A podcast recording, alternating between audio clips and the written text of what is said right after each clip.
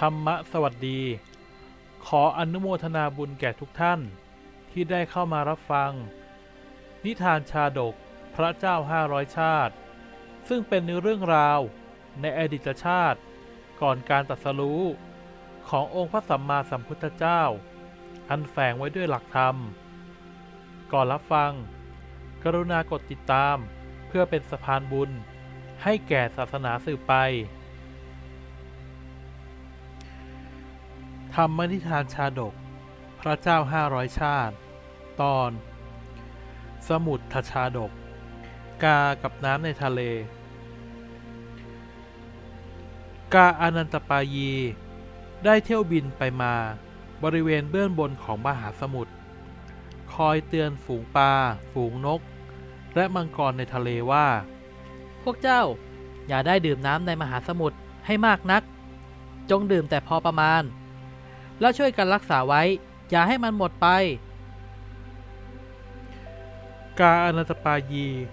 ได้เที่ยวเตือนตลอดเวลา เมื่อเทวดาเห็นดังนั้น จึงกล่าวกับกาว่า เจ้าเองหรือ ที่คอยห้ามนก ห้ามปลาห้ามมังกร ไม่ให้ดื่มน้ำในมหาสมุทร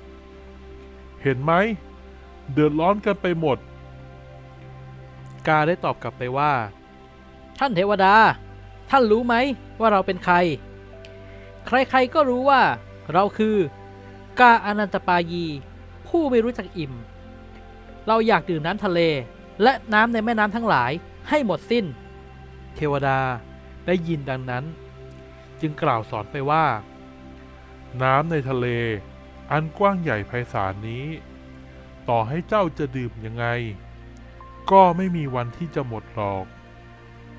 เมื่อกล่าวจบแล้ว เทวดาจึงแสดงอภินิหาร แปลงรูปกายตนเองนั้น ให้เป็นสัตว์ประหลาดที่น่ากลัวทำให้กาอนันตปายี เห็นแล้วรู้สึกกลัว รีบบินหนีไป เพราะถ้าขืนอยู่ ก็คงจะทำให้ต้องถูกฆ่าตายเป็นแน่ ธรรมนิทานชาดกเรื่องนี้สอนให้รู้ว่า ทะเลยังไม่อิ่มน้ำคนก็ยังไม่อิ่มตันหา พุทธศาสนาสุภาษิตประจำเรื่องนี้สอนให้รู้ว่า มัตตยยุตาสทาสาธุ ความรู้จักประมาท ยังประโยชน์ให้สำเร็จทุกเมื่อ ธรรมะสวัสดี จัดทำโดย ธรรมะเรดิโอ